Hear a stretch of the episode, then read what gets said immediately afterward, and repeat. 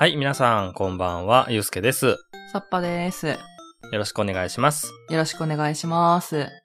はい、えー、私、ゆうすけですけども、とても今、ワクワク、ふわふわしてます。はあ、はい。えっと、前からね、ちょいちょい、えーこの番組でも言ってました、うん。えー、藤子 F 不二雄 SF 短編のドラマがついに始まるんですね。はいはいはいはいはい。で、これが配信されてる日の次のうん4月9日の日曜日からですね。はい。毎週日曜日ですよ。毎週日曜日 NHK ねはい。BS プレミアムにてはい。実写化されるということで、もうとてもワクワクしてます。おー、いいですね。はい。僕は BS が見れない。家だったんで、はい慌てて、慌ててね、このために契約をしましたよ。おー、もうちょっとやっぱね、やる気が違いますね。今週この後の日曜日からとか言ってるくせに、うん。あのー、コウジくんの明日なんで、いかにギリギリかっていうのがわかるかと思うんですけどもね。いや、はいはいはい間に合ってよかったですわ。いや、本当に間に合ってよかった。これね、あのー前にね言ってたワウワウではい。実写ドラマ化されて以来やと思うので、うんうんうんうん。いや、嬉しいですね。うん。うん。で今年ね、えー藤子 F 不二雄先生の生誕90周年の年ということもあって、はい。こういうね、企画が出てるんだと思うんですけども、うん。あの、言ってたあれですよ、SF 短編全集？漫画の方うん。も、えー発行日が決まって、はいはいはいはあれも、えーっとですね、通常版と豪華版っていう2種類でね、発売されるみたいですよ。い。なるほどね。で、その豪華版っていうのが、はい。今までのほら、100年ドラえもんとか、100年大長編ドラえもんとか、うん。あのクオリティのやつあがえー出るみたいなので、ー。うん。もちろん私豪華版の方で予約していこうかなと。おー、いいですね。はい。つくんですよ、また特別冊子みたいなのが。あー、ついてきちゃうのか。そうなんですよ。どうやらね、あの、ミノタウロスの皿というね、はいはいはいは藤子先生のね、一番初めの、えー大人向け作品と言われるミノタウロスの皿の、い。はい。えーと、あれ何回か開筆されてるんですけど、うん、うん、うん、その連載当初の、えー版とうん。うん。読み比べができる特別版みたいなのがついてくるらしいですね。はー、なるほどね。やっぱ。りね、特別なね、作品なのでね、ミノタウロスの皿っていうのは。はいはいはいはい。いや、これは付加価値が高いんじゃないかなと思って。うーん。で前々からね、あの、ドラえもんで有名な先生ですけども、はい。まあ、子供向けのね、作品、国民的な知名度を誇るっていうだけでも十分すごいんだけど、うん。まあ、一人のね、作家さん、漫画家さんとして、こういう大人向けの作品もすごく素晴らしいっていうのを、こう、いろんな人にこう知ってもらえたらなっていうのが、この番組を始めた一つのね、あのー願いだったりするので、うん。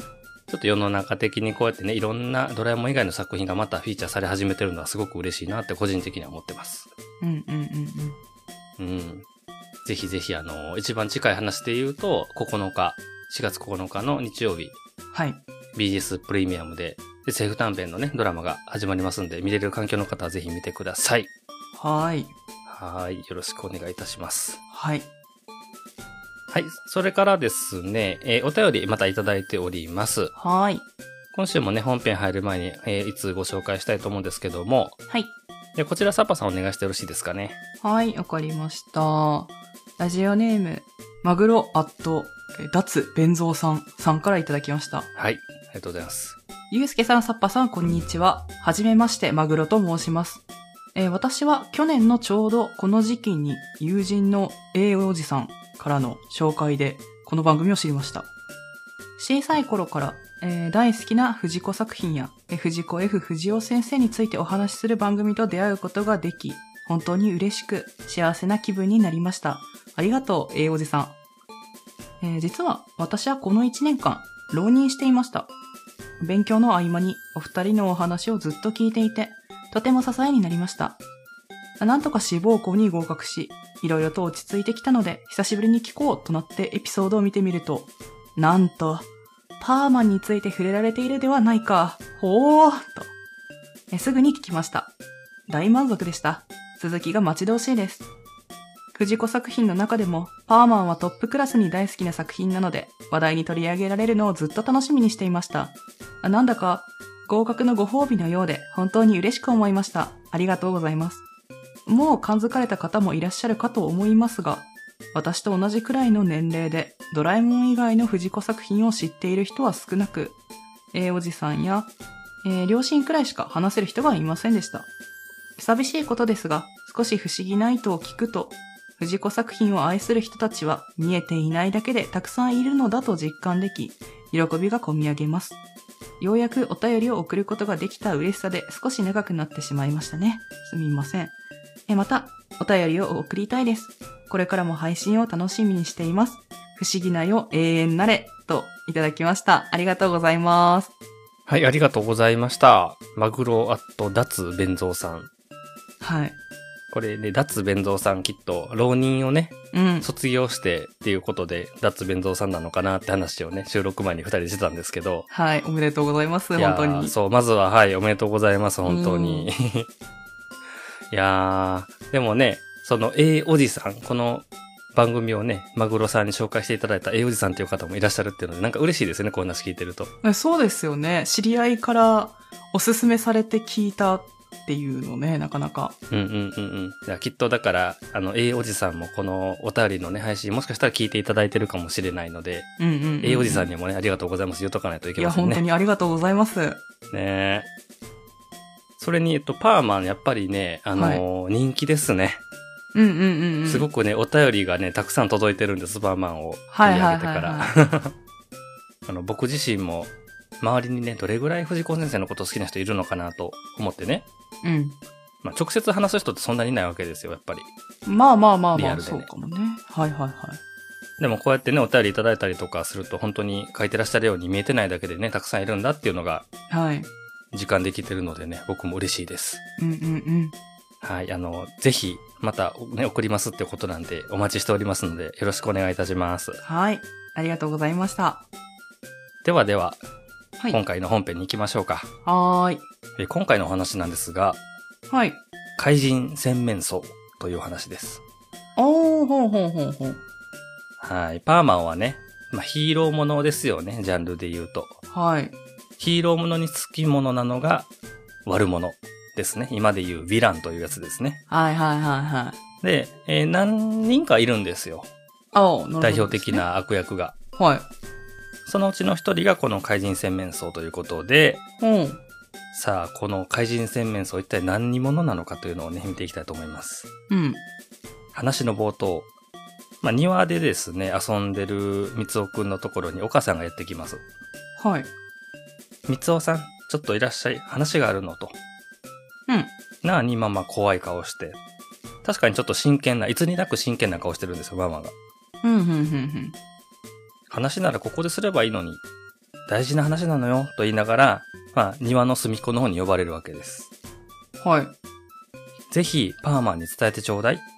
まあ、これあの、三尾くんとパーマンは友達だっていうのが、もう、町のみんなのね、認識なので、ママも、うんまあ、その位置にいるわけですね。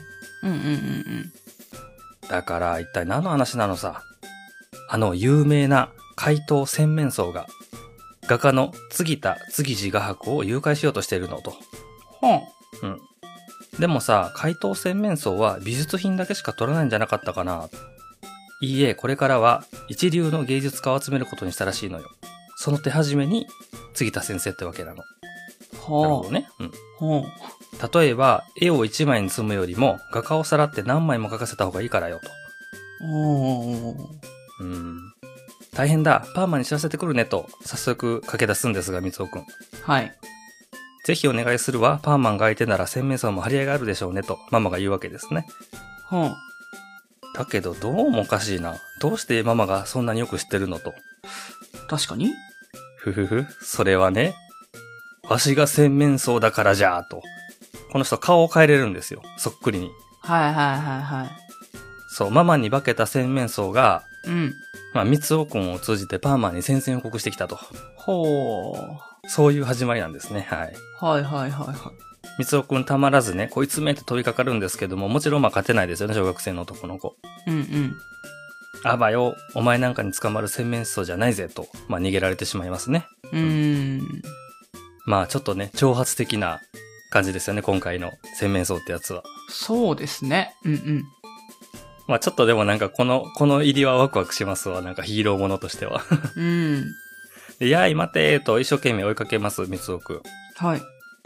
カバオとかサブにね、あいつ泣きながら出てきたぞ。また女の子にいじめられたのかとかまで言われながら。バカ言え、僕は洗面槽を追いかけてるんだと。うん。ええ三つおが洗面槽を？ははは、こりゃ傑作だとまあ笑われちゃいますね。うん。うんうん。何しろ洗面槽といえば、日本中の名探偵が束になっても捕まらない回答だと。うん。そして、変装の名人で千の顔を持つ。だから洗面槽と。はいはでそんなやつをね、三つおなんかが捕まえられるわけないよと笑われちゃうわけですね。い。パーマンならともかくと。うんうん。ね。あの、このパーマンの、何？持ち上げられっぷりと、三つおくんの馬鹿にされっぷりっていうのがね、二面性があっていいですよね。そうですね。同一人物なんですけど。うん。でよくも馬鹿にしたな。よし、見てろ。洗面槽はこの三つおが捕まえるぞと。ここで決意するわけですよ、三つおくんは。はあ。ははい。今回はパーマンにならずに、この洗面槽に挑もうと。い。ええすごい話ですね。うん。そういうわけだから、君も協力してくれたまえと言いながら、はい。えー、助けを求めたのが、まあ、コピーロボットですね。はんはんはん。はい。まあ、自分にコピーした、もう一人の三つおくんのコピーロボット。うん。つまり僕は何をすればいいんだよ。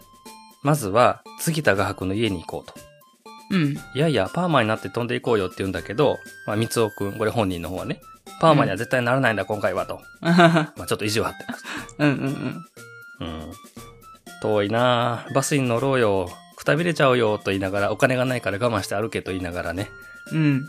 こう、野を歩き、山を歩き、はあ。まあ、画伯のね、その、山奥に住んでる画伯のところまで頑張っていくわけですね、二人で。えらいこったなはい。三つおとコピーでね、行くわけですよ。で、まあ、藤子作品、なぜか、この有名人の家を普通に知っててみんな行くっていうところは突っ込みどころなんですけど、ああ。いろんなね、ありましたよね、いろんな作品でこういう展開。いや、ありますね、いつも。ね。で、まあ、例に漏れずね、あ、あの人は、杉田画伯だ。写真で見たことあるぞと、普通に画伯が歩いてるわけです、そこら辺を。うんまあ、おじいちゃんなんですね、この人は。うん。うん。こっから三つおくの作戦が始まります。うん。洗面槽が先生を狙ってるんですよ、と声かけて、何それは本当かね？なるわけじゃないですか。はいはいはいはい。このロボットの鼻を押して、早く家へ帰ってください、と。コピーロボットを差し出すわけです。ああ、はいはいは何のおまじないじゃと。まあ、言われるがまま、このロボットの鼻を押すわけですけども。い。うん。で、まあよくわかんないですよ、先生はね。何が起こってんのか。うん。まあでもとりあえず危ないからもう外を出歩かないでねと言いながら急いでその場を去って、うん。で、身代わりが、まあ生まれたわけですね、これで。はいはい。これで身代わりができたよと。うん。え次のコピーのセリフはもうおじいさんになってるコピーですけども、わしは何をすればいいのかねと。うん。このバッジを貸すから、わざと洗面槽にさらわれてさ、隠れ家に連れ込まれたら連絡してくれよと、あの、前回トランシーバーになってるって言ってたパーマンバッジやったでしょ。はあれを持たせるわけですね。い。うんうん。まあ隠れ家を探ろうというわけですよ。この身代わりを使って。うんうんうんひえー、そんな怖いことはし嫌じゃーと、一目散に逃げるコピー。え？だってコピーは嫌がってるわけですね。すぐ助けに行くからって説得するもしないもの間にですね、うん。はい。ふっと影が現れて、さらわれます。コピーを。え？あれ？先生がいないぞ。と、あの、車が横切っていくわけですね、一瞬で。はあはあはあはあ。その車に乗ってる洗面槽に、もう半ばひったくられるような形で、うん。車内に連れ込まれて、もう誘拐されるわけですね。ああの車から素早いなと。はいはいはい。うん。車内。ね、やだやだ、降ろしてくれ、と、こうコピー先生がこう騒いでるんですが、はい。静かにしなさい、と。面倒だからしばらく眠っていただこうと、あの、なんかこの薬をさ、染み込ませたハンカチを嗅がせるみたいなやつあるじゃないですか。はい。眠らせるために。うんうん。あれでこう口を塞がれるんですけども、はい。分かったね、ちょっと展開が。ちょっとね、はい。うん、あの、鼻のスイッチがそこで押されるわけですね。ああ。ふふう、やっと静かになったと、運転に集中してるので、あの、後ろの座席で、みるみるうちにロボットに戻っていく先生の様子に洗面槽を気づかないわけですね。はあ。この辺のちょっとコピーのね、元に戻ったり人に化けたりするあたりのくだりがすごくよくできてるんですよね、この作品。はいはいはいはいはい。一方、えー、三つくんはお家でね、連絡を待ってるわけですよ。コピーロボットから連絡があったらすぐに飛び出すぞ。早く連絡来ないかなと。うんうんただし、洗面槽は、まあ、アジトに到着するじゃないですか。うん。はい。扉を開けてね、車のドアを開けて、うん。なんじゃこりゃーと。うんうんうん。もうコピーロボットに戻っちゃってるわけですね、その巣の。まあ、でっかい人型の人形がもう倒れてるような感じですよね。うんうん。三つくんもね、おかしいなこんなに待って何も言ってこないなんて。あ、そっか。一つしかないバッジを貸したんだから、向こうから連絡来てもわかるわけないと。うん、それは思ってたな。うん。だよね。だって三つくんが持ってるやつをさ、コピーに渡したところで受信できないからね。そうなんですよね。うん。頑張ってるんだけどね、三つくん。なんかちょっと抜けてるな。うん、気づいてなかったか。あー、なんという僕はバカなんだと言ってると、はい。ルビーが来てくれます、ウキーと。はいはいはいはい。あ、2号、君のロボットを貸してくれ、やり直すんだと。あ、そこから？うん。えウキャキャ？ウキーキャヒーと言いながら、うん。動物園を留守にしたら叱られるって？大事な仕事のためなんだから我慢しろよと言いながら、うん。まあ今度はブービーのコピーを借りてくると。はあ、君はさっきの、と。また画伯の家に行ってですね。すいません、うんもう一度ボタンを押してくださいと。あ。うん。どうもお邪魔しましたと。うん。そのくだりをもう一回やるわけですね。うん。はい、えっ、と、ちょっとややこしくなってますが、えっ、と、先生に化けたロボット2体目です、これ。はい。はい、さっきさらわれたロボットがバッジを持ってるから、それで洗面槽の隠れ家を知らせてほしいんだと。うまくさらわれてねと言いながらまた送り出すわけですね。うん。うん。嫌な役目じゃなと言いながら、こう、しぶしぶコピーは言っちゃうわけですけども。はいはうん。あ、杉田先生散歩なんかされてはいけませんと、あの、地元の警官がちょっと注意しに来るわけですね。い。はい。洗面槽が狙ってるというじゃありませんか？まあ、守らないといけないから、警官をね。うん。いやいや、困るよ。その人はさらわれた方がいいんです。と、横から水尾くんが言うわけですね。うん。うん。ここら辺ちょっとドタバタし始めるんですけど、何を言うかって、洗面槽の仲間だな、お前は、とか言いながら、こう追いかけられたりして、ああね。はいはいはいはい。うん。で、まあ、まあ、ほ無事保護されるんですよ、先生は。この警官に。うん。先生、安全なところにえご案内しますと言いながら連れて行かれて、ここですよ、と車に乗せられたこの警官が洗面槽という。はいはいはいはいはい。だいぶこれ音声で分かりにくい展開になってますが。は まあ、化けた洗面槽と、はいコピーも、まあ、いわゆる使い方がちょっと下手ではあるけども、洗面槽と同じような感じでいろんなね、姿の人間になれるわけじゃないですか。い。うんうんこのあたりの入れ替わったり騙したりみたいな話がちょっと面白いんですね、この話は。うん。うーん。うん。しかし、えー、警官に化けて、ようやく本物をさらったと思い込んだ洗面槽。はい。このおじいさんもコピーロボットですね。そうですね。あの、運転のさなかガタガタ右に左に急カーブした時に、はい。車内で鼻をぶつけ、またロボットに戻ります。あ またこいつだうぬ、洗面槽とあろうものがなんでざまだと。あ。はいはいはい。全然欺くつもりないんですけど、なんか欺いてるわけですね、三尾くんは。洗面槽を。一方、三尾くん。頼むよ君のロボットも貸してよと。パーコのとこに行くんですね、今度。まあ、そうするしかないよな、次は。でも、お母様が心配なさるから、パーコも断ろうとするんですけども、しぶしぶ貸してくれるわけですよ。だって、ブービーもパーコもさ、コピーなかったらアリバイ作れへんから。そうですね。ね、活動してる間のね、この言い訳ができないから、ちょっとまあ嫌なわけですよね。はい。それはそう。うん。はい、3回目。先生のところに行って、またかねと。はい。これでおしまいですと言いながら、もう一度これでおしまいですじゃないんだよな。花を押してもらうわけです。ここでパーコ。冴えてます。そんなまだらっこしいことするよりも、洗面槽がさらに来たところをパーマになって捕まえればいいのにと。あそれがダメなんだよ。洗面槽を捉えるのはパーマンじゃなくて三つじゃないとダメなんだと。ー。うん。うん。もうここはもうずっともう三つくんが冒頭からこだわってる部分ですから。はい。だから、君たちも絶対に手を出さないでくれ、と、まあ、決意を言ったつもりなんでしょうけど、うん。まあ、散々巻き込まれた二人はもう愛想つかすわけですよね。もう、じゃあ勝手になさいと言いながら帰っちゃうわけですね。うんうん。もうコピー貸してくれだのね、協力するなだの、手出すなだの言うからさ。うん。で、今度はですね、あの、先生ですよ。はいわしは誘拐されるなんて嫌じゃと言いながら、まあ、逃げようとするんですけども、はい。そこにね、パーマンが現れます。ご安心ください。このパーマンがお守りしますと。あはい。うむ、それなら安心だと。まあ、パーマンのことを信用するわけですが、あ。はい。このパーマンが今度は洗面層でした。はい。はいはいはいはい。三つおくんは返信しないと言ってるのでね。うん。パーマンに、えー化けた洗面層が連れ去っていた先生ですけども、はい。これもパーコのコピーロボットなんですよ、また。ああ、はいはいはいはい。なので、アジトに着くと、またコピーに戻ってるわけですね、この先生が。ほんほんほんほん。でも、キー頭に来たぞと洗面層もさすがに怒ってるわけです。うん。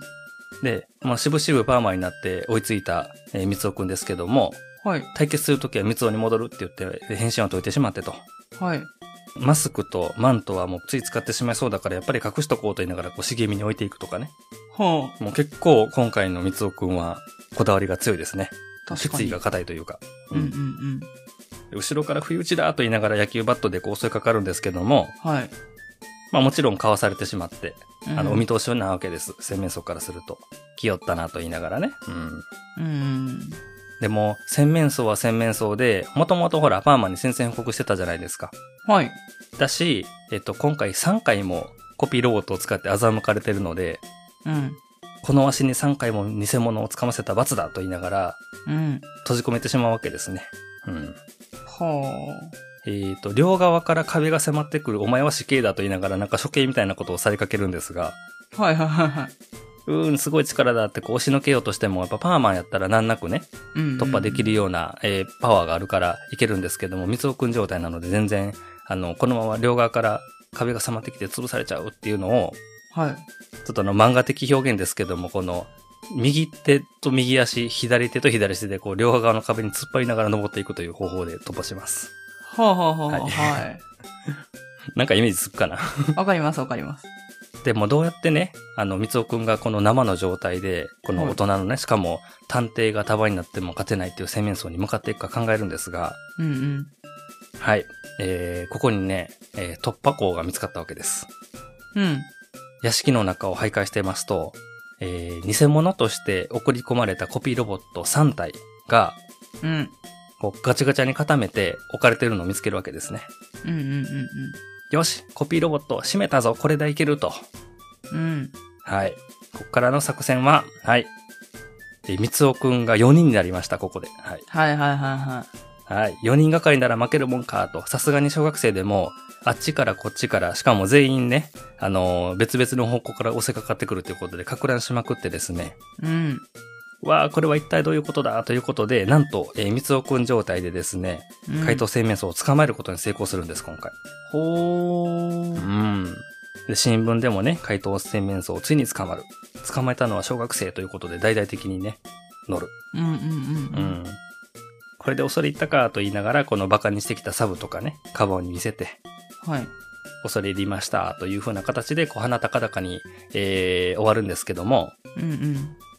だけど、4人の三尾くんが力を合わせて確保っていうのはどういうことだいと。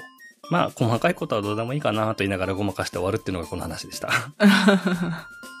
そう。小学生が4人ならきっと大人に勝てると。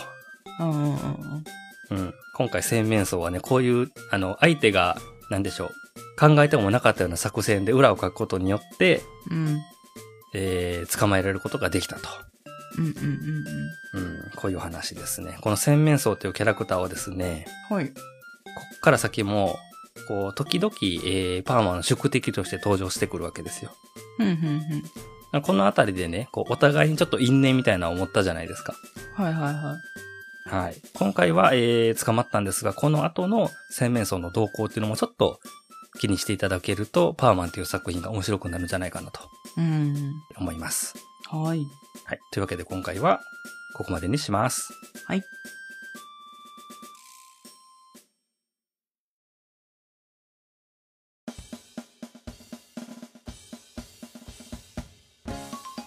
はい、エンディングです。はい。今回は、えー、まあヒーローサイドではなく悪役サイドの話って感じで、はいはいはいまはあ、パーマンたちの宿敵になるね、怪盗洗面層というキャラクターが登場しましたけども、い。うん。どうですかね、サッパさん、この話を聞いての感想は。いや、あのー、三つおくん、頑張りましたね。頑張ったね、お手柄やね。はパーマンにならずに勝つんだと。い。うんうんうんうん。まあ、その実際ね、こう4人になれば勝てたかどうかっていうのはちょっと疑問の残る展開ではあるんですけど。まあまあまあまあままあまあね。まあでもこれ結構その前半のさ、パーマンはすごいけど、三つはダメだろうみたいなところで、さらっと流されたけど、ね、一つの、まあテーマみたいなところもあるのでね。あ。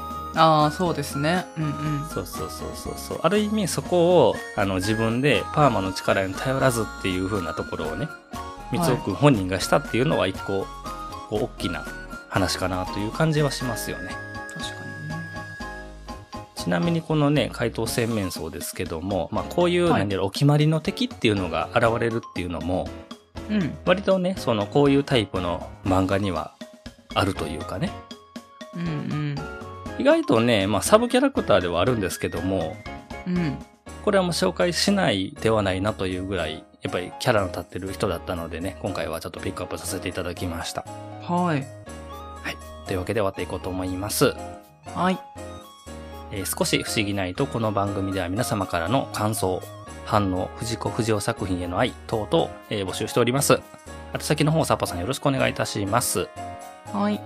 えーメールアドレスは fushigi7110.gmail.com ツイッターのアカウント名は少し不思議ないと。